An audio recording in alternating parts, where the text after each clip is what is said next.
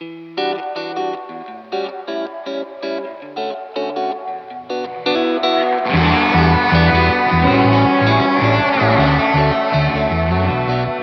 friends. Welcome to another episode of Bar of the Conference. I'm your host, Derrick Scott III. Y'all, I just got to tell you, we have been overwhelmed and excited at the reception to our first episodes. Just want to say thanks to all who have listened, who have shared, who have commented, and who have sent us feedback. Um, and we're hoping that we'll get more of that. We want to hear what topics and voices you want included in this conversation. And so I'll be putting my email address in the show notes, uh, but it's derrick.luruth at gmail.com. And again, we'd love to hear from you. Now, just so you know, we've got some parameters that we are kind of confining ourselves to, mostly due to capacity. Uh, we have a small team here and limited resources, and we want to be faithful with this conversation. So, two ways that we're sort of like focusing this conversation. One, we are focused on general conference. I know that the United Methodist Church is so much more than General Conference, but we are focused and, and really paying attention to the aspects of our church that really center around what happens on the floor, what happens in the bar of General Conference. The other parameter is that we are at the moment focused on the US context. And I hate that. I mean, the United Methodist Church, it, it is a global church with a global mission and serving in global context.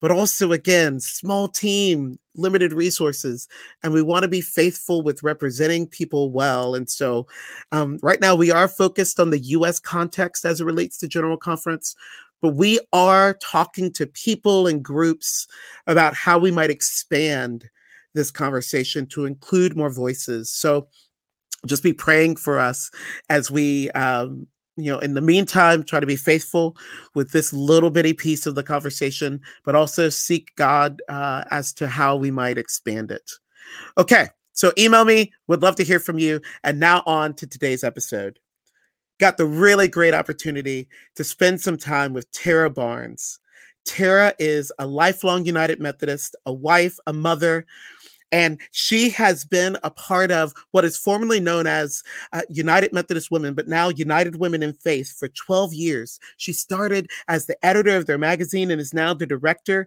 of denominational relations. She is a laywoman in the Upper New York Annual Conference, and y'all, she is an incredibly passionate human being. I love the way that Tara is able to sort of take these global ideas and speak really clearly about them, but then bring them down to a local context. It's her scope of vision that I appreciate. And I think you're going to really love this conversation as we talk about the holy movement of women that is was united methodist women but actually many different names you'll hear about that and is now united women in faith so friends grab a notebook grab a choice beverage, and uh, yeah, let's uh, be inspired by Tara Barnes from United Women in Faith. You're going to love this.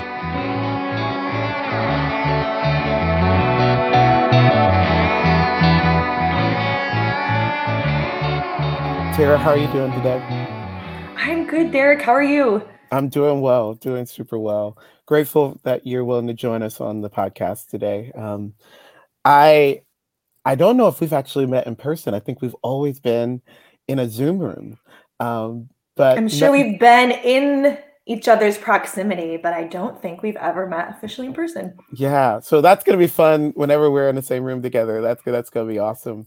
Uh, but I, I, I met you in relation to United Women in Faith, formerly mm-hmm. known as United Methodist Women, and I guess in my mind, you are like the example to me of United Women in Faith. In particular, we'll talk about history a little bit and and uh, the branding change and things like that. But um, for me, there, and I'll just speak personally. You, I feel like you embody where that ministry, that organization is going um, just in the way that you've participated in several meetings that we've been a part of and different projects. So I just want to thank you for that because um, I think that that's going to be important as we go on, uh, particularly for the ministry that you're a part of. So can you just give us a little bit of history? Most people probably remember or know the name United Methodist Women, uh, mm-hmm. and and that the the organization now is a new name. So can you just kind of give us a quick snapshot of the history,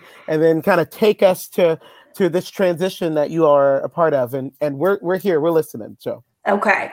I'll do my best to make it quick. It's a it's a long storied proud history and I do want to say thank you for what your kind words being the embodiment of united women in faith for anyone is a really really great thing to be in the world so i mean so it thank so, you I mean i'm really glad to be a part of the organization and the work they do.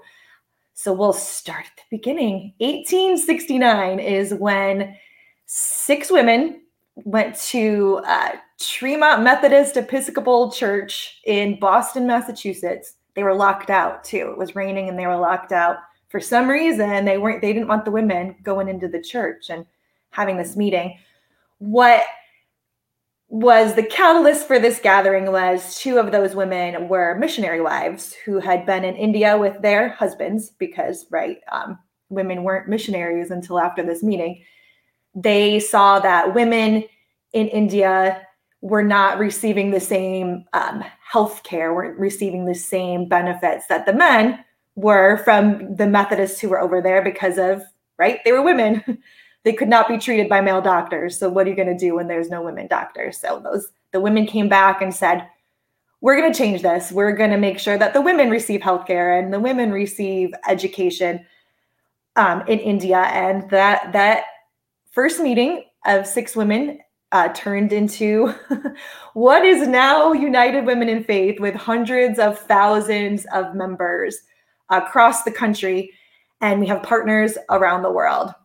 We started as the Women's Foreign Missionary Society of the Methodist Episcopal Church. So it's a bit of a mouthful, but they what they did was in addition to giving money to their church, which is still the same today, they started collecting additional funds that they knew would be for women and also, you know, monitored and and and controlled for lack of a better word by women so the women would be the ones making decisions about what happens to the money raised by women that should be in mission for women and that's something too that we as an organization have worked really hard for more than 150 years to make sure that the money we raise make it goes to women children and youth and throughout the years we've um, today we have inherited the women's mission organizations of I counted earlier today about 10 denominations, right? So the United Methodist Church today is the culmination of every denomination that was the Evangelical United Brethren Church and every denomination that became the Methodist Church. They all came together. And when that merger happened, um, so did the, the accumulation of all of the women's organizations that were part of of those denominations and all of them all of them had some form of women's of women's organizing. Uh, once you know the late 1800s came women saw the power they had even though it wasn't the power they should have had they still figured out how to make an impact in the church and the world.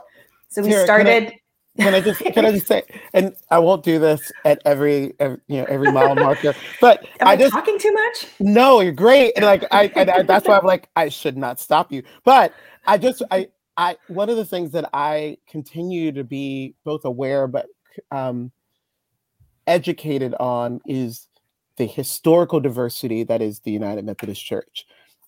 We are not mm-hmm. one thing. We've never been one thing, and I I, I think that we lack an appreciation for it. And that I also believe is part of the reason why we are where we are right now uh, mm-hmm. uh, in this great reorganization that we're in. Some of it, I think, is reckoning with the fact that we've tried to act like we are one thing when we we we are we are a church of churches, mm-hmm. and, and trying to figure out how to be one denomination. That is that is the combination, the the uh, accumulation.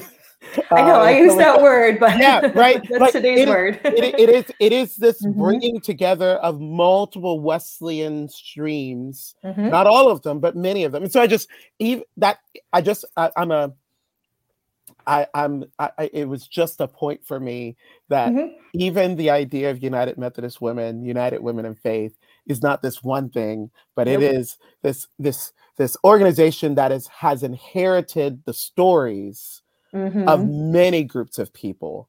The work, and, the theologies, yes. the the arguments, the joys. We've that's that's part of who we are. Is yeah, yeah. All of those different. We it, we can be really proud of being the first group to send women missionaries.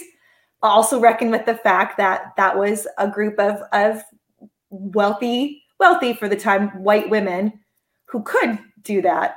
And right, mm-hmm. we were a part of that theology that was sending forth white folks from the US to, you know, the the work was good, the goals were good, but right. So we even learn to grow and change. And part of knowing how to do that is because we have so many different voices that are now part of who we are.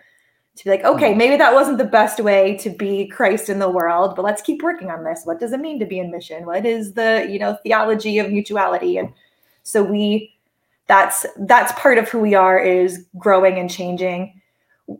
We aren't a missionary organization anymore. Um, our magazine doesn't focus on, you know, being the holy matron of your home and church, right? The way that mm. even women reviewed at the time of how you how you be a good Christian woman has has changed over time. Yeah. And right, so has the name of our denominations and definitely the name of of our organization. That's that's part of our history. And it's easy for us to look back and say, oh, we did that. And we hired Pauli Murray to write this book on states laws and segregation. And we were an anti-lynching group and we and and celebrate all these great accomplishments. But we also have to acknowledge that not every woman who was a part of the organization then was on board for that. And it's mm. kind of the same place mm. we are right now in the United Methodist Church is we have differences of opinion. yeah. Um, what we're failing to do is have the arguments in a way that can then come to a conclusion and then a path forward. So we've, we've never been an organization or a church that hasn't had dissent or disagreement. Um, we we've figured out how to continue to move, you know, down that path of justice to follow God's call, and and maybe maybe this is what it felt like to you know our ancestors our foremothers when they were mm-hmm. in the mm-hmm. heat of it but i think the most frustrating thing for me now is that like we just haven't figured out how to have the fights the right way or build yeah. the trust that we need to build and yeah probably yeah. moving us to a completely different topic but when i think no. of the women who have put who have been able to keep this organization going for this long and changing lives still because they grow and change and adapt and you know meet the needs that are that are there today. And had the foresight enough to know that like we can't just keep doing the same thing. We can have mm. the same goals right? We want to uplift women. We want to uplift the marginalized train leaders grow spiritually but the methods have to change over time. And we're going to fight about those methods. And i think what we're failing at this point in time in the United Methodist Church, United Women of Faith, we're we're kind of still moving forward, right? We don't all agree, mm-hmm. but we can talk about that later because uh, I know that's yeah. on the agenda. Yeah, no, but... and I and I'll just say that this is exactly why I wanted to have. Um, you know, we're still in beta mode in this podcast mm-hmm. project, and so I wanted one of our initial conversations to be with you because yes, it's called Bar of the Conference. Yes, it's it's it's got its eyes on general conference, what happens on the floor there in the bar. And there are very specific leaders in the bar who have been there um, faithfully, but don't always mm-hmm. get to the mic quickly. Yeah. And some of those are our mm-hmm. United Women in Faith. some yep. of those people. So that's why. So everything you're saying is right in and out. And again, this was me interrupting, and so I'm gonna step back out, let you continue the history. Uh, and um, but I, everything you're saying is right in line with what we're trying to do in this conversation. So you are the host. Please guide me. I worked as an editor for many, many, many years, so I know what it's like to have to like. Okay, that was great, but let's go. Let's go back it's this good, way. So it's good. I welcome it.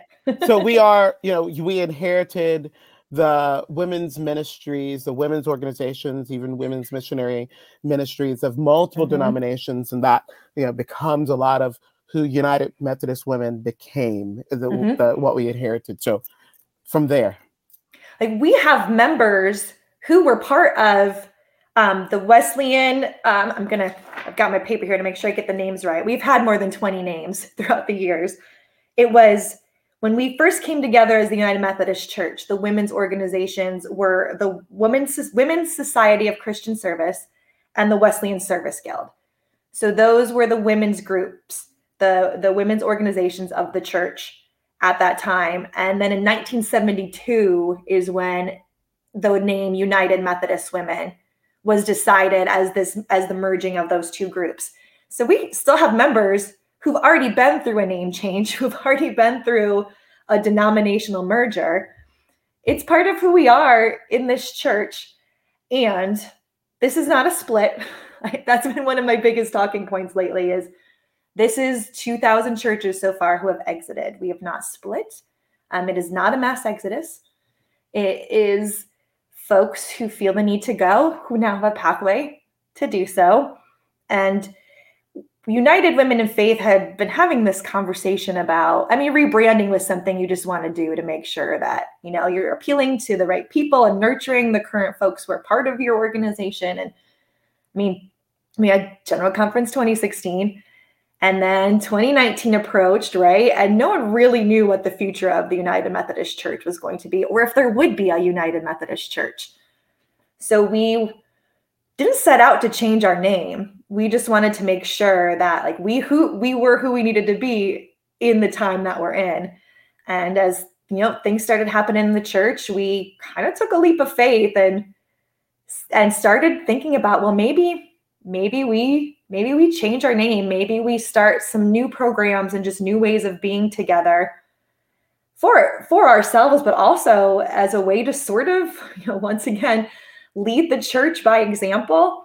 That wasn't like our main purpose, but let's show the church what to do. It it was just listening, discerning, talking to many, many, many different women, mostly our current members, um, talking to women who are in the Methodist Church who aren't yet members of United Women in Faith. And um, we also made sure to talk to women who are Christian, active Christians, and see what they would be looking for in a women's organization. So we'd been having those conversations for years. Um, and 2019 was sort of a tipping point toward toward a conversation about maybe a new name. Um, and then it ended up being the right thing, the right thing to do we we can talk about the timing of it if you want to get into some Methodist. And, yeah. and I'll just say that it was a beautiful day in was it March? March 3rd, I think. Yes. 2022. And, and many of us were sitting uh, waiting on a specific article to drop from UM News or from Resource mm-hmm. UMC or from the General Commission on General Conference. And then there was this announcement that did drop on the Twitters about a name change. And I was like, mm-hmm. that's a great announcement. we were first. of course, like this was years in the making, and yeah. we had planned. You know, we're United Women in Faith. We had planned ahead of time. Our website was going to launch. We had a Facebook Live event. March is the anniversary of our founding. It's also Women's History Month. Like that, the timing for us was great. It makes and right. we're like, oh, they're gonna. What was that announcement? The postponement, right, of yes. General Conference. Yes. And then not only that, our our uh, friends who would rather not United Women in Faith exist in any form, mm-hmm. um, decided to also announce the launch and announce the launch of their new conservative yeah. traditionalist denomination. Same day. That was such a crazy day. mm-hmm. um, I, so I'm curious, Tara, how mm-hmm. how has the name change been received?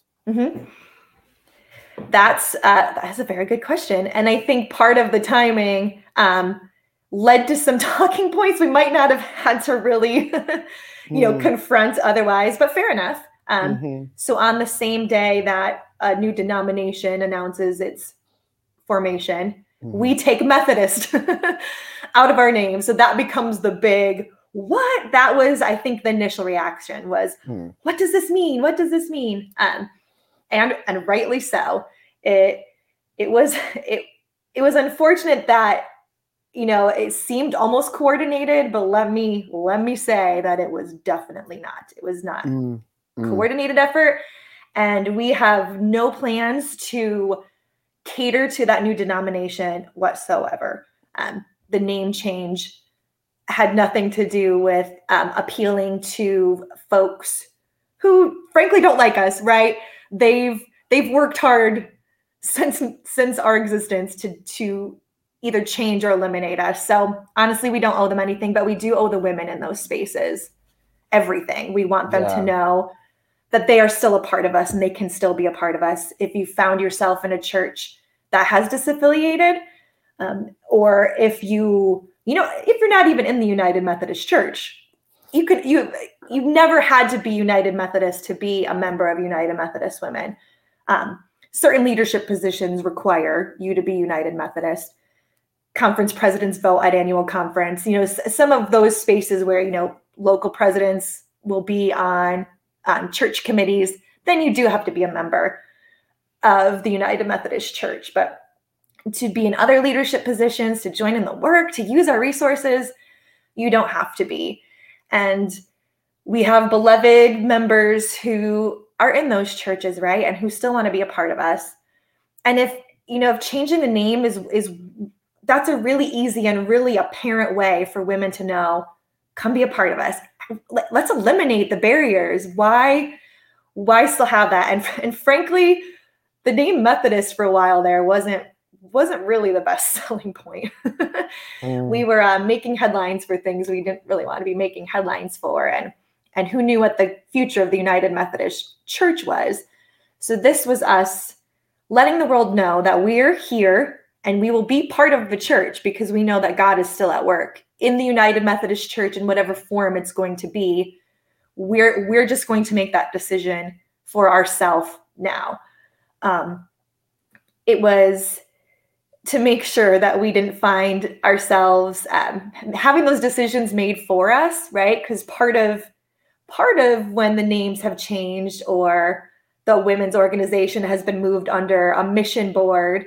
Um, or its purpose changed it wasn't really the women's decision for that mm. to happen it's mm. the it was it's been the general conference um, as recently as 2012 we were part of global ministries we were a women's division of another agency and so something we're really proud of in our recent history is that we managed to become an independent organization again but from wow. 1968 until 2012, we were a part of global ministries. We were a division within the church. We weren't our own organization.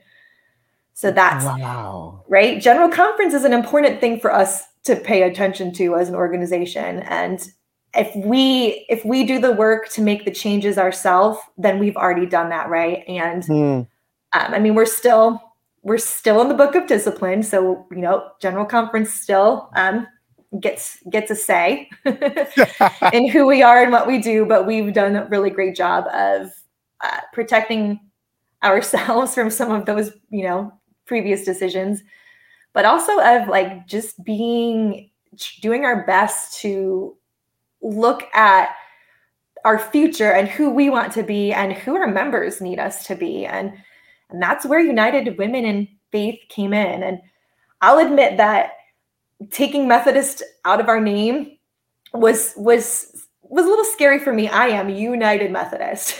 My job title now is denominational relations. And in March 2022, right, we were still having those like big conversations. I mean, we're still having them. We're doing mm-hmm. doing it right now. Yeah. Um, about what is the future of the United Methodist Church, and to see one of its great organizations take Methodist out of the name I can see why some folks were like, okay, what does this mean? But no, we hmm. are very much the women's organization of the United Methodist Church. And in fact, the only time in our very long history that our organization had the denomination's name in the title was the past 50 years, was United mm. Methodist Women. It's never had the denomination's name in in the entire history except for that small that small piece, right? Women's Foreign Missionary Society, Wesleyan Service Guild, Otterbein Circles. Um, we've been, yeah, the Society of Christian Service. So it's it's actually not uh, a strange thing that we're an organization that doesn't have the denomination's name in the title. But right, it's not everyone knows this history. And I, I, I think that helped soothe some worries us letting folks know like no no we're very much part of the united methodist church and part of why we're doing this is because we believe in its future and that we want to be a part of it hmm. and that actually this is this is kind of how our foremothers operated and they did they did some great work so this is actually honoring our past while looking to our future so the, na- the name change is just a way to be better who we are better represent ourselves it's not to try to be something different it's to try to better show who we are right now and and who we want to be. We want to be more diverse. We want to be more welcoming. We want to invite more people into the work of the church. Period. Um, mm-hmm. But remain a place where women can trust that our theology is going to uplift them. Right? That they're going to mm-hmm. be seen as whole whole mm-hmm. people. Um, that's not a guarantee in a lot of women's organizations, especially Christian right. women's organizations. Right. So that's um, that's one thing we can guarantee is that right since we're the official organization women's organization of the united methodist church the causes we believe in the resources we publish the worship services at the events we have they're going to be safe for women. They're going to be following methodist theology. So that i think that's really important for for women to know that like that we're still a reliable source. No matter where you find yourself at the end of the day through disaffiliation that we'll still be here for you. That you great. can still yeah. And you you can definitely still be a part of united women in faith don't let anyone tell you now that you've left the united methodist church that that you can't be a part of us um, we uh we definitely have made changes to our bylaws and our programming to make sure that other that that women who've left or women who are you know curious about joining the church at all that, that they'll appeal to them while mm-hmm. also nurturing our current members right yeah. they're they're these amazing women that do so many different things for the church leadership their own form of nurturing taking care of one another and making sure that they also get a better experience out of being part of our organization because it's not just about serving others. We have grants and scholarships and we we have lots of advocacy campaigns. Like there's there's definitely an outward focus, right? That's how we live our faith. There's a social holiness that guy John Wesley talked about sometimes, but part of our organization is to take care of one another in a in a sisterhood too. It's a there's also a chance to grow closer to God by being part of by being part of us. And I think that's something that gets missed as well about our organization is that you learn about yourself you get leadership training right from the women right from the beginning never had a chance to to really um, learn about how to you know use money because you they weren't allowed to work they weren't use money isn't the right way to say that but like so there were women who were treasurers of their local unit of the women's foreign missionary society right mm-hmm. had this mm-hmm. opportunity to to have have that kind of skills training that she couldn't find anywhere else hmm. because mm there wasn't, you know, a place for women in the workplace or home finances were weren't really something that, you know, women got to do because they weren't earning the money and they had they had more holy tasks to attend to. But hmm. our foremothers really saw this as a place to make the world better, but also a, a chance for them to learn new skills and and grow to be better Christian women, to make their own lives better, but also that only continues to help make the community better as well. We pick on the women maybe for having their Tuesday morning sewing circles. Mm-hmm. Man, they're making you some really great prayer shawls and they're also talking to each other. It's a small mm. group. They're checking in on each other's lives. They're talking about the work they want to do together. They're laughing, they're they're caring and they're women together in a room. So it's kind of creating a safe space for them too. So I don't want to hear anybody picking on the Tuesday morning sewing circles. well, and so let's go there. You know, we are possibly going to talk about this later, but I talk, talk it, it, it's I I wonder some of us, I know for me, I'll speak for me. Um, I encountered some very specific local United Methodist women chapters and some local congregations in in my mm-hmm. area. Ha- connect me, connect the the the large the the overseeing organization to the work that happens on the ground mm-hmm. in these local chapters and and and and how, how those are connected if they are.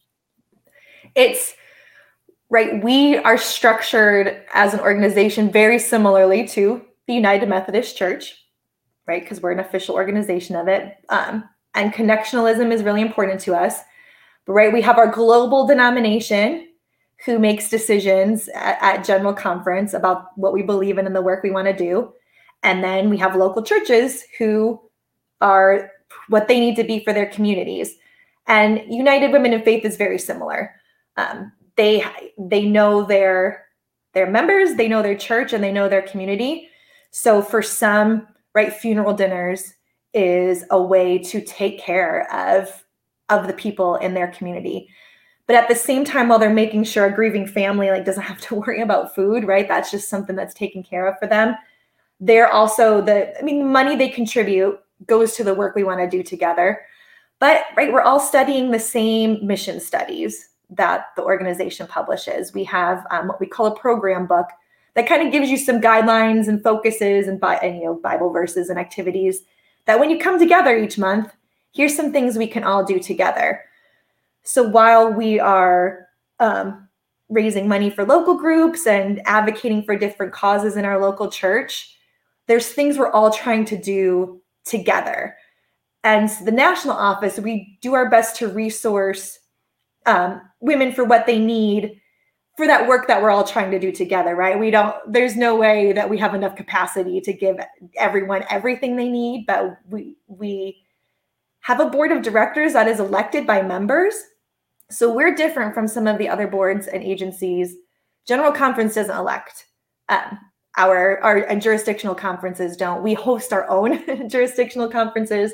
So our members choose their representation and and through and then we have a larger program advisory group to make sure that right they're my bosses the my board is my bosses they're the members are the ones who tell us what the work we should be doing and so we set out to try to make sure that that, that work we want to do together as hundreds of thousands of women across the country we have the resourcing for that while also you know giving local units the freedom right? We're not trying to be prescriptive in any way um, to to do what they need to do. And there's there's also local ways we can connect the larger issues we're working on. We want to end the school to prison pipeline. That's that's the racial justice advocacy work that we're focused on as an organization right now. And sometimes that manifests itself as a local church um, going to their school board meeting to make sure right that um, maybe we don't need to hire another school resource officer. Maybe these policies need to change. So there's ways for us to learn about the issues, um, you know, read different stories, hear from different voices, and then find our ways in our community to, to work on that. Climate justice, that, you know, right, that can run the gamut. We're, we're, we're all together working for um, sustainable, a more sustainable like energy use, but with a just transition that so these communities that are based you know and jobs that are based on fossil fuel you know consumption and that that our transition isn't one that just abandons one for the other but that we all move to a more renewable and sustainable energy pattern together. And sometimes the local unit what that means is you're making sure your church doesn't use styrofoam anymore right? Or that you are getting solar panels on your church. Or so there's different ways and right you can join local advocacy groups to make sure you can protest a pipeline that might be coming through. Um, holding educational forums is a thing that a lot of our local women do in their churches inviting the community into some of the things we're learning together. So that way we can all be good community partners. And it's not always easy to to connect you know from national to local but it's worth it's worth a try. Mm-hmm. And what part of our new initiatives that we're that we're trying is right so you're a new member possibly you're interested in the work of united women in faith but maybe the local unit you know, does meet on that Tuesday morning and their ministry is prayer shawls. Mm-hmm. So if that's not something you're interested in, we st- still want other avenues available to women for participation. Um, whether that's connecting you with a different, you know, church or at a district level, but we've started what we've called an all access membership that lets you like, you know, ease your way in sort of with our online programming at some of the national level work. And then right our podcasts our webinars here's our resources here's our reading program. This is what we're you know we're reading together that you can you can become part of the work. And then if you want to you know get down locally you can you know we'll connect you. We'll connect you with the local church or you can you can be a member at the conference level and we've never really done that before um, so i'm pretty excited to have this option for for folks that right try to not only connect you with the work you want to do but like the community you want to be a part of too because right we'll have some women who don't really want to go out and march in the black lives matter protest but are looking for like a, a group of women to to do like some letter writing together right or mm-hmm, send cards mm-hmm. to to folks who are unable to make it to church um, so we're we're trying to be a connector without having barriers to participation in what we're trying to do.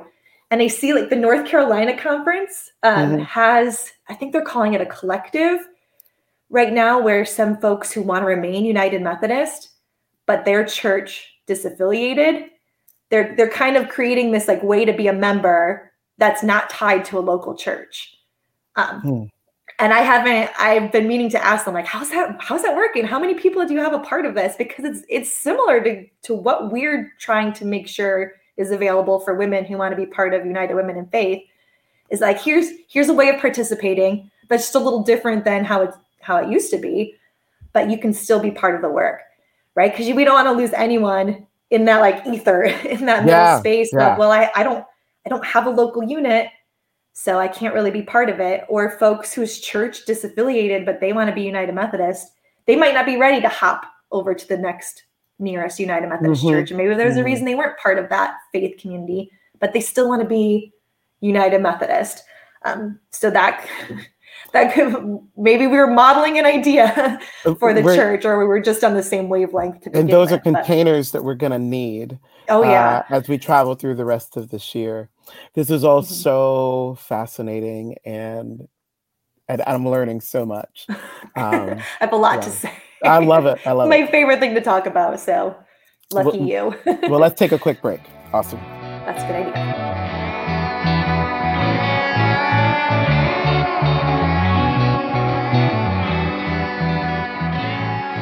Tara, I'd love to hear a little more about UWF's global impact and how you know this large company of women has tried to affect change positive gospel oriented change across the planet? That is a good question. So i said earlier about how our first the first big act that we did as an organization when we were founded in 1869 was to send a teacher and a woman teacher and a woman doctor to India. Um, both their the school and the hospital still are still there. The ones that we founded, the women went over in 1870, so they had some longevity in the work they were doing. Um, but we are a, we are a national organization. United Women in Faith is a U.S. based organization intentionally. Um, when we became an independent organization um, out from under global ministries we we declared and it's in the book of discipline that we want to be that we're a us organization. But we we partner with women across the connection and, and across the globe we have partners in right latin america and different parts of the world that aren't necessarily tied to the united methodist church. Um, but that is part of how we connect with with one another so we're a U.S. organization, and we we do support um, missionaries, but they're we call them regional missionaries, and this is part of our learning over uh, over a, a century is right the white the, the the white the right folks might not be the white folks to go to to be the the women who are trying to uplift communities in um, different parts of the world we have uh, regional missionaries in africa in asia um, and in latin america. And we um, like philippines and and japan who those that that's their countries. And so we see them as a way to connect right? Women women in the us and around the world give money to um, to uplift communities in a way that the women get to decide for themselves um, the work that needs to be done sort of like what i was talking about with the local units right they they know the their mission fields they know what needs to happen to make lives better in their community. And women around the world know best what needs to happen to make lives better in their community. So we try to be partners in that work, and our regional missionaries help connect us through that. And um, I mean, just some of our longtime partnerships. We still like the Harris Memorial College is a deaconess training school that's that we've been partners with for hundreds of years, not hundreds, but over a hundred years. And so we instead of going to and, and and deciding what work needs to be done we're trying to be good listeners um, and partner in the work that to help uplift women around the world especially our fellow united methodists. And as we approach general conference and some regionalization plans are um, on the table. It's kind of a no-brainer that our organization supports regionalization because that's for us has seemed the the best path forward to have right relationships um, with women uh, around the globe instead of a colonialist attitude um, one that's that is more of a mutuality in mission a, a partnership so we we would love for uh, the US to become a regional conference. We would love for a structure that helps empower our sisters around the world in the way we've been trying to do as an organization itself.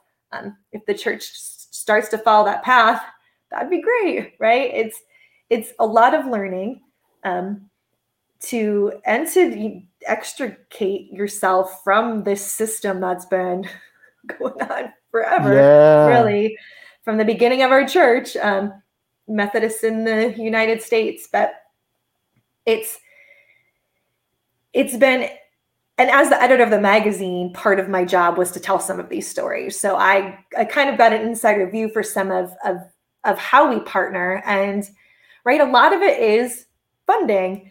That's a that's a great way to be in mission to put feet to your prayers is to say like all right, here we're to give you money for this program that you're starting for the the pig farm that you're raising that you're what you need to be doing. We we had some uh, cosmetology graduates who now they have their own businesses right?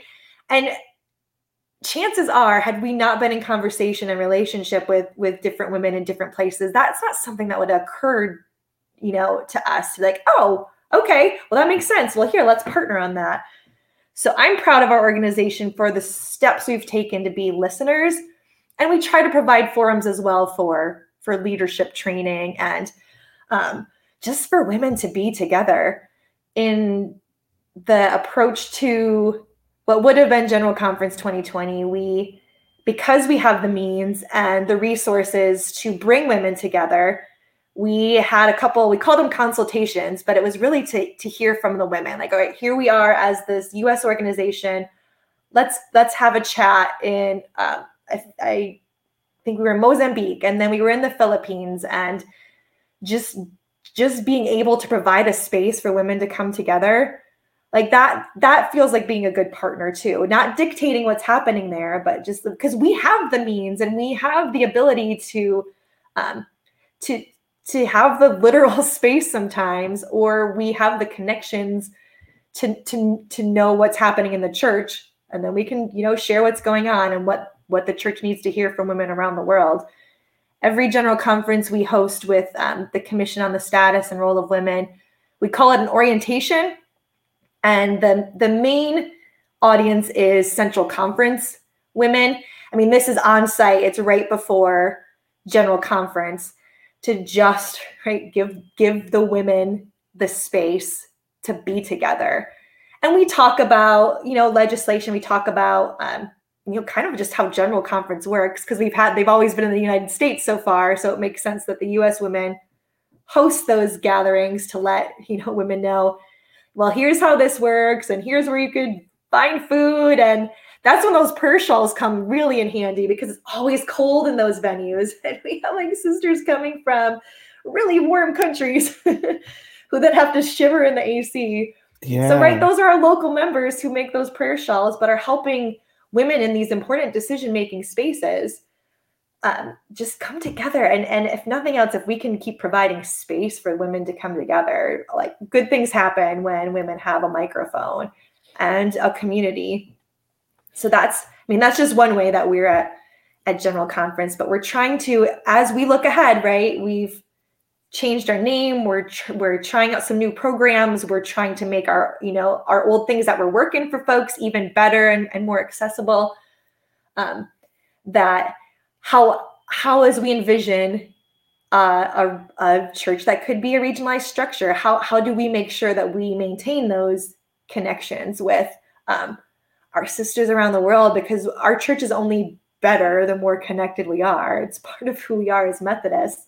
And that we definitely want to make sure that the women continue to inform each other and, you know, not only grow together spiritually, but just be better at making disciples of Christ for the transformation of the world, right? And if yeah. we're not talking to each other, we're not doing as good as we could. So we we've got it on our to-do list to make sure that we um, have some more of those those forums, those spaces, whether they're virtual or if they're in person, a, a, you know, a mix of both. That that we are going to be very intentional about bringing women together. I love that. Wow. Mm-hmm.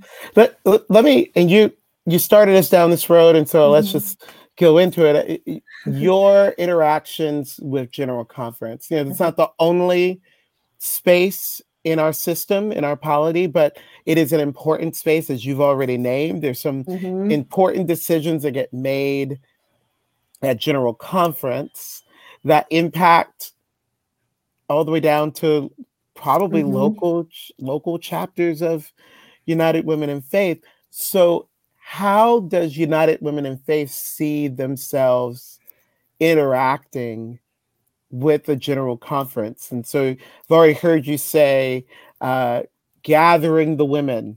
Uh, mm-hmm. is, there, is there and, and feel free to say more about that if you want, but in what other ways do you all make your presence felt? Um, mm-hmm. In the, and not all, not all, uh, well, hopefully most of the women who are in the bar of the conference are connected to United Women of Faith, at least those in the US. But in what other ways are you making sure that as we uh, engage in holy conferencing in that space, that we're we've got our ear perked to the voice of women?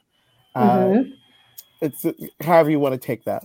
Okay, uh, we we make our we make our presence known at General Conference, uh, right? Starting right off with um, wanting to bring the women who are going to be there together. And it's not just Central Conference, but that's that's who we invite first, and then any woman who's a delegate.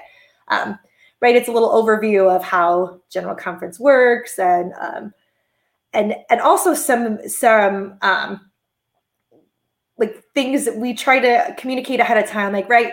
Don't bring shampoo, don't bring tampons, don't don't bring some of these other things because we'll have them for you. You're coming to us. Some of those little things that can add up when you're trying to focus on like getting to a place and then being present while you're there to to do your role as a delegate. Um, well we got you on some of that. So so here's a bunch of things you don't need to worry about. Um, and then we just we talk together and we have women it's a it's a space for them to share about their concerns and struggles and and questions uh, and and with each other so that's that's just one way. Of course, we have members who are delegates themselves. Um, we have, I mean, the fact that there are clergy women and women bishops at General Conference at all is part of the really hard work of of lay women within the within the church. Our deaconesses and home missioners they host a prayer room so that's there's a there's a place for you to kind of get away from some of the chaos and just all the people at general conference. And and it's it's volunteers and there's prayer activities or there's just a quiet space for you to go and pray or someone to pray with you. And deaconesses are something that we've given the church as the women's organization. Because you know for a while women weren't allowed to be ordained. And while being a deaconess is its own calling it's a lay ministry um, and home missioner is uh, when we were using gender terms deaconess is women um, home missioner would be layman. Um, right now it's you pick what pick what title you want deaconess and home, home missioner. Um, but it's a historic uh, now it's a lay order but it's how women could be in ministry and together as a sisterhood and get trained. And I mean, their theological training is very similar to what a pastor in the United Methodist Church, a, a clergy, a clergy person, um, would be. So they've, I mean, deaconesses have been around for almost as long as the women's organization, and have been theologically trained. But they're uh, ministries of love, justice, and service. So it's really on the ground type work. You got hotel or hotel, hospital chaplains I mean, hey, hotels could probably have chaplains too. Uh, uh, the, um, you might need them, uh, depending on how long it takes to get into your your hotel room.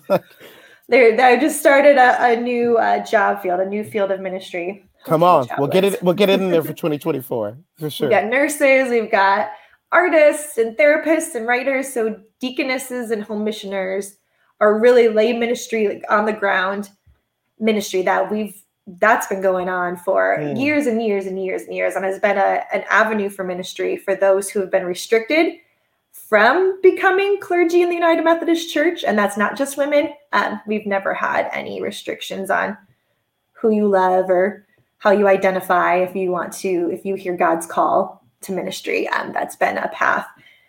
Deaconesses and home missioners, I uh, will gladly take any questions if anyone listening is more is curious about what that means because that's just really great, great group of people, deaconesses and home missioners. Okay, now I'm coming back to the topic. So we have our prayer room that's hosted by them, and then we also consecrate our deaconesses and home missioners at General Conference. It's usually one of the morning worships.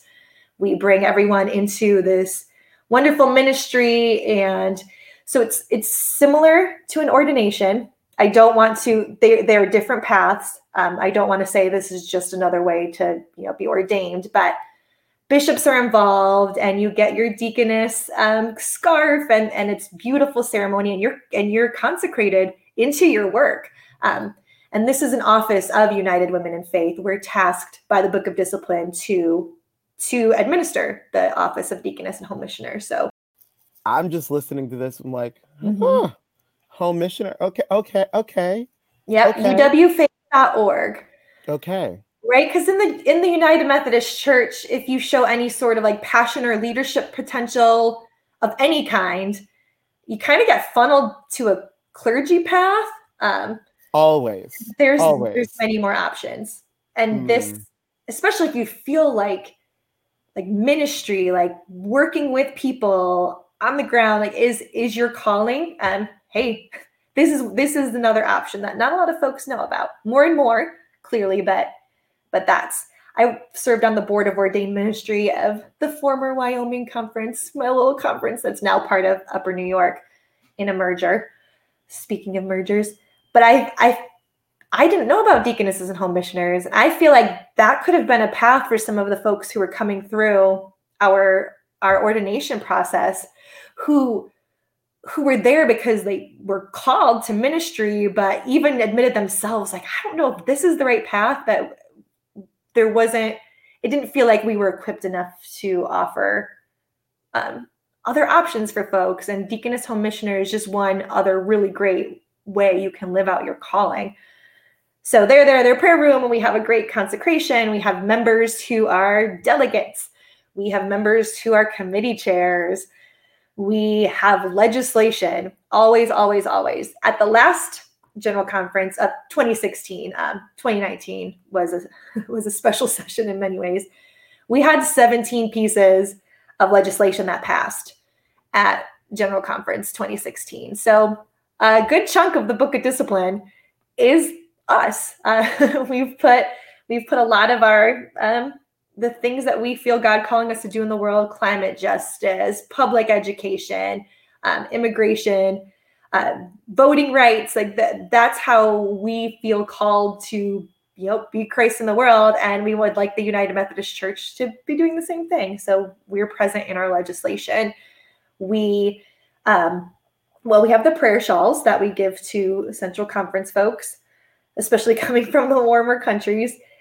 Uh, we tend to also, I know our plan for 2020 was we had hired uh, Native American artists to make beads. Uh, they were pins, they were beautiful bead pins. And I'm hoping we can still do it for 2024. We'd commissioned um, Indigenous artists to, to create the, the pins that everyone who was a delegate would get in their um, their bag, their their welcome bag. Uh, so that was another way for us to say, "We're with you. We're praying for you." Um, our members are praying throughout general conference. We also host an action while we're there. If we're going to have a whole bunch of United Methodists in one place, we're right. going to make a stink, right? We're yeah, yeah. Say something about what we think should happen in the world. And last general conference, we focused on clean water. Um, and got some really great pictures. So this is me hmm. speaking as a magazine editor, but a part of we have those water drops if you were at it. Like so we came all together and so we have this beautiful collection of people, you know, just cheering for clean water and praying together and and naming also the places in our, you know, our book of discipline and our book of resolutions that says this is what United Methodists should care about too. So we're there to remind people of our work together and let the community know that you know, the, the United Methodist Church is here to partner with you in that work too. When we have our quadrennial meeting called Assembly, um, it happens. You know, well, it's usually between the general conference, right? So we we had ours in 2022, this past May in Florida. Um, we were in Orlando, and we usually take our thousands of members and and partner with a local organization like all right we we're going to be in your town what do you want us to do what do you want us to stand up for like we're here so we kind of try to do the same thing at general conference as well we're we're in this space what local cause can we bring up for you and use our time and we and we try to encourage our members to um, they can be they can be present at their annual conferences the same way I know a lot of, you know, presidents will have a couple minutes to speak about United Women in Faith or show a video, or they'll have a table or will sponsor a meal. And that's that's great. But there's also be a voting delegate, host an action. Um, make sure that your deaconesses and your home missioners in your annual conference like have their commissioning service as part of annual conference because that helps folks know more about that work too. And so we want to make sure we're in that decision making space. I mean, we have women who are volunteers, who are pages, who are, they're always part of the welcoming committee and, and whatever conference is hosting general conference. So we're we're in the decision making spaces in multiple ways, and I would love even more of us to be there. We have we have a unique perspective as as women in the church. Um, we're the majority of the membership, but the the minority of the leadership, and so that that needs to change. The last general conference was only 36% women delegates. Um, just to start off with. Is there a sense that in the, does United Women in Faith feel like your presence at General Conference is justice work as much as it is work of being in the connection? Your, your advocacy, your presence, your actions, uh, the touch points, having mm-hmm. things for people to see. That's from United Women in Faith, the the prayer rooms, uh, and even the the the consecration of deaconesses and home mission. Like it seems to me that while yes, these are programmatic items, they're also actions that remind us that we we not only need the women of our church to have their place. Um, they deserve to have their place. Mm-hmm. And some of the the resources I talked about earlier, we publish uh, a mission study curriculum that we all you know learn learn about we contextualize this part of the bible together or we learn about um, you know social justice issues together. Our program book is is a bible study but also ties it to the social holiness uh, aspect of doing work in your community. So we're equipped we have across the country the annual conferences host mission U's where people come together and study to learn more about you know who our neighbor is who who are our neighbors. So our women are doing this work together. They're reading response magazine. They're giving to these these great causes and then in turn learning from the folks that they're working with there. We have um, almost 90 what we call national mission institutions across the country. These are community centers um, historically black colleges um, daycares. So our members are working with community outreach programs there too. Like they they are faith leaders because of their participation in united women in faith. So they've they they deserve it. And in a way they've earned it right? You don't need to earn your your space in decision making places but like they're equipped to to be faith leaders in ways that churches districts annual conferences and the general conference don't don't recognize like the work they've put in to be disciples is really admirable and great and they have a vision because of that time together and because of that time listening and reading and learning and and acting that brings a really great perspective to what the church could be doing too. Um, and it's it's it's been hard when part of the battle is to give convince people that women need to be in these spaces that's that's frustrating right? And yeah, i mean it doesn't yeah. just apply to women it applies to all marginalized communities. Well do you deserve to be in this space? Like yes because we're born loved by god exactly. So, we're yes. part of this thing. So yep. so so much we could do this all day. Um mm-hmm. we should do this all day. Um what is there anything that you all are thinking about specifically as relates to 2024 mm-hmm. um, we have um, four pieces of legislation this time and as someone who helps monitor all of that hey four is way better than which before you go there let's also let's also just name again the need for this is a you know a, a intersection with a different part of our church but the need for monitoring right like the need mm-hmm. we need to be reminded when we all get so caught up in the the holy conference thing that we forget that only this many women have spoken today. Only yeah. this many people of color have spoken. Only this many young people have spoken today. Like we, so I just want to name that. Mm-hmm. Like this is again part of our work is realizing that we may have to actively, us men, may have to act. We need to actively monitor and help be helped in that monitoring. Okay, mm-hmm. four pieces of legislation. I literally just did the thing that I didn't want us to do. I'm so no, sorry. I'm with you not it's not a check mark. It's not like our our work as the women's organization of the church isn't just to say like all right we got we got new leaders. Eight mm. eight women were elected bishop in over the you know the fall and the jurisdictional meetings. Our work is done. No it's because the having women in those spaces is what will accomplish beloved community right? And yeah. having more voices it's just a step toward our goals. It's not the goal it's mm-hmm. because their voices are important, not, you know, just because their background is different from most of the people who get to speak. It's because their background's different. That's why our church will move forward Amen. if they're given the microphone more. So that's part of the work we do. We have goals, right? We want to see in the world, and it, and in order for those accomplishments to happen, women need to be in decision making spaces. Absolutely. Uh, that's just like step one, right? But yeah. we still got to get to that point. I can't wait yeah. for the day that like we are where we need to be. And then the problem is okay, we've got a lot of great ideas about solving this problem. Now we just need to pick the best one. Exactly. Um, so moving so to legislation. Moving to, yeah. oh, right.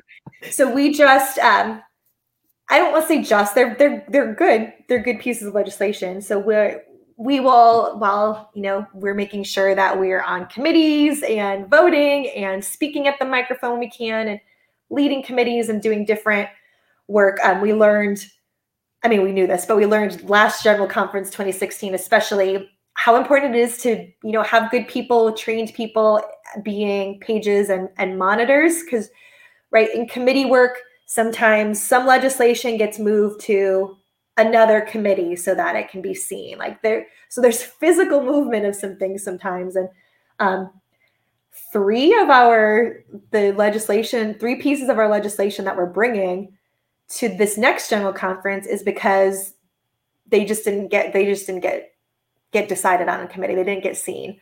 Um, one is celebrating child sabbath sunday and the other is protecting the girl child. Um, right and that's different you know it's uh, female genital mutilation no child brides they're, they're really great pieces of legislation that would very likely have passed if they just didn't get lost in the shuffle.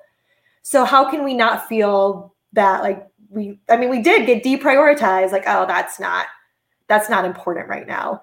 Um, when they very likely would have passed and a new piece we're bringing is um, on voting rights. And it was, right, we planned it for 2020. That was the 100th anniversary of uh, the 19th Amendment. So women's right to vote and right white white women. Um, and but also part of our legislation acknowledged that okay, we made this great stride, and a lot of our members were really part of the suffragette suffragette suffragette movement, the voting rights. They were suffragists, but that became a very white women oriented movement at the end of the day too. So part of you know naming, celebrating the accomplishments we have made, but saying we're not there yet. So we need to keep making sure that there isn't voter suppression across the board. So, this has been so good, Tara. I, I want to, as we're closing our conversation, I want to ask sort of what does United Women of Faith have on the horizon beyond mm-hmm you know the work at general conference like what what what are you all seeing what are you all hoping for mm-hmm. as we continue on as the united methodist church um, and and and the role of women uh, mm-hmm. lay women specifically in uh, in our continued in our future well we are hoping to that our doors have been opened right and we've reminded and delighted and and let women know that you know we're we're open for business. Come be a part of us. Let's make sure that we aim for gender equity, right? That's an overall, but we, but really, we want to end the school to prison pipeline. We want to have uh, just transition to sustainable energy.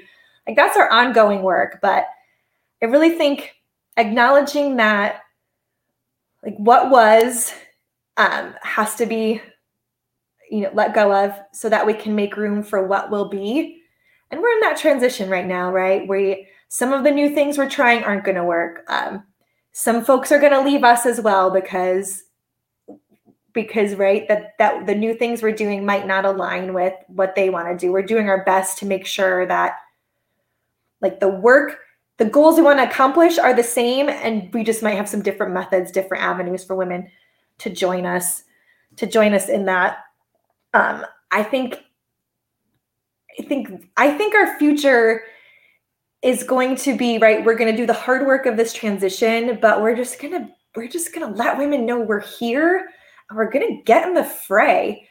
I think i think we just have this great opportunity right now to reach women who would have never been a part of us before for for many different reasons. Um, and it means letting go it means letting go of of of some ideas um, even some of our you know our beloved members who who that's not our point our purpose to be like all right we're not doing that anymore. You can't be a part of us. No we want to find ways to continue for everyone to be a part of us but it's it's not a great use of energy to try to hold on to something that's not working anymore or right hold on to a sweater string while someone's running out the door and then you you just end up with a pile of yarn when there's other folks who just who who need us and need the space need the church.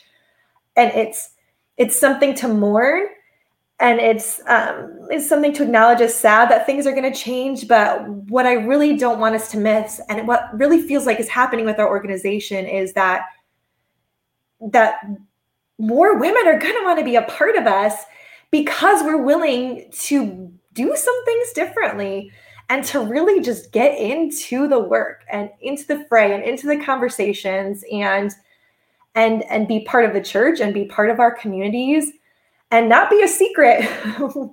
We're not a we're not a secret part of the united methodist church. We're very very very much a part of the work of the united methodist church and the church universal um, i think I had to go through my own journey through the name change and even the logo and, and all of that. And just listening and and also trusting the women who made these decisions and knowing why they made them and all the voices that were part of this conversation it feels it feels good it feels like the right thing to do and i have no idea what the future is going to look like but i think we're on the right path that this really could be something that's that's just a good holy movement for women to be nurtured and and for us to be able to work together to make the positive changes that we're looking for while also taking care of one another. Um, what women tend to do in the church is give give give give sacrifice is our joy and without really considering ourselves whole people who also deserve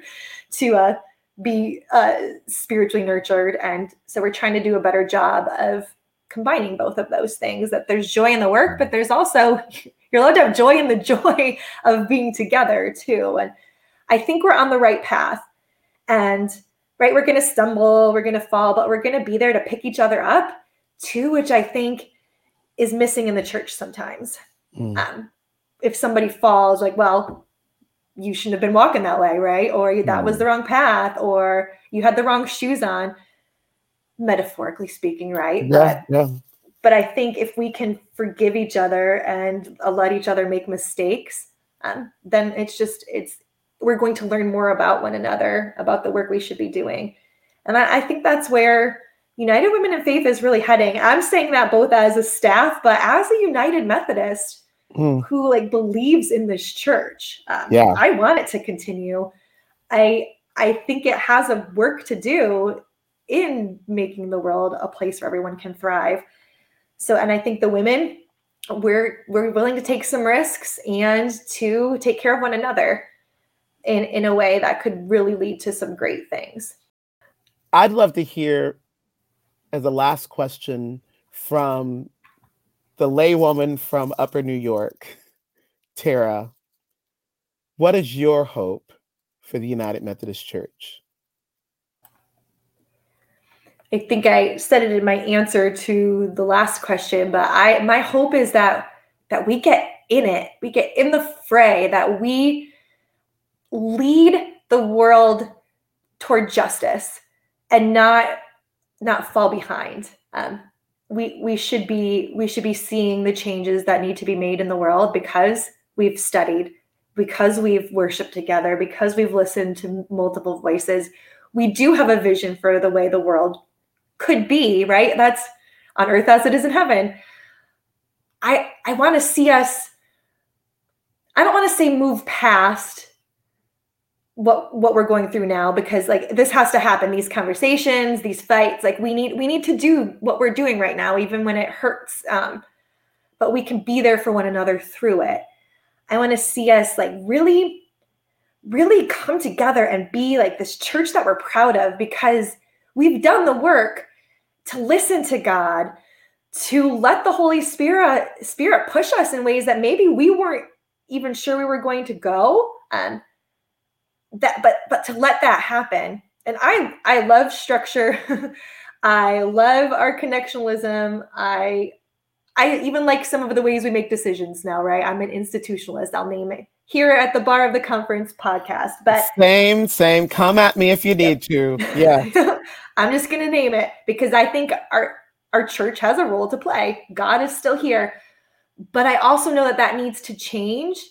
But if we can make those decisions together, we can still fight about it, right? But if we can, if we make those decisions together in a way that is holy and wholesome and acknowledging one another as beloved by God, then even if I don't necessarily agree, I can align because I trust the people who are making those decisions, or they have a perspective I don't have. So I can say, no, I trust you. That might not be the way I would do it, but I'm going to follow you because I know what we're I know the work we're doing together. I just want us to, I just want our church to like really, really mean something because we we have so much potential for that to happen. We're together, we're connected, we're organized, right? Organized religion gets a bad rap for very good reasons, but we're organized, just yeah. like the women's organization. Look what we can do together when when we can align even if we don't yeah. always agree when we can align because we have built relationships with each other because we love each other even when we don't like each other we the church can do that it can be that it can lead in all of the spaces in government in business in schools in local churches in you know the global church there's there's so many ways that we all together could make positive change in the world. If if we can if we can find a way to holy conference and and make those decisions together. And i know that we can do it. Otherwise i wouldn't be here. Right. i wouldn't be in my right. job. I wouldn't be united methodist. I wouldn't be running my mouth in this podcast. Like it's ah, tara oh my gosh. Thank you so so mm-hmm. much for today so good. Thanks for having me Derrick. Yeah. We hope you enjoyed the episode Bar the Conference is produced by the team at Wesley Survival, a ministry of Studio Wesley. Subscribe to this show on Apple, Spotify, Amazon, or Google platforms so you don't miss a single episode. Thanks for joining us, and see you next time.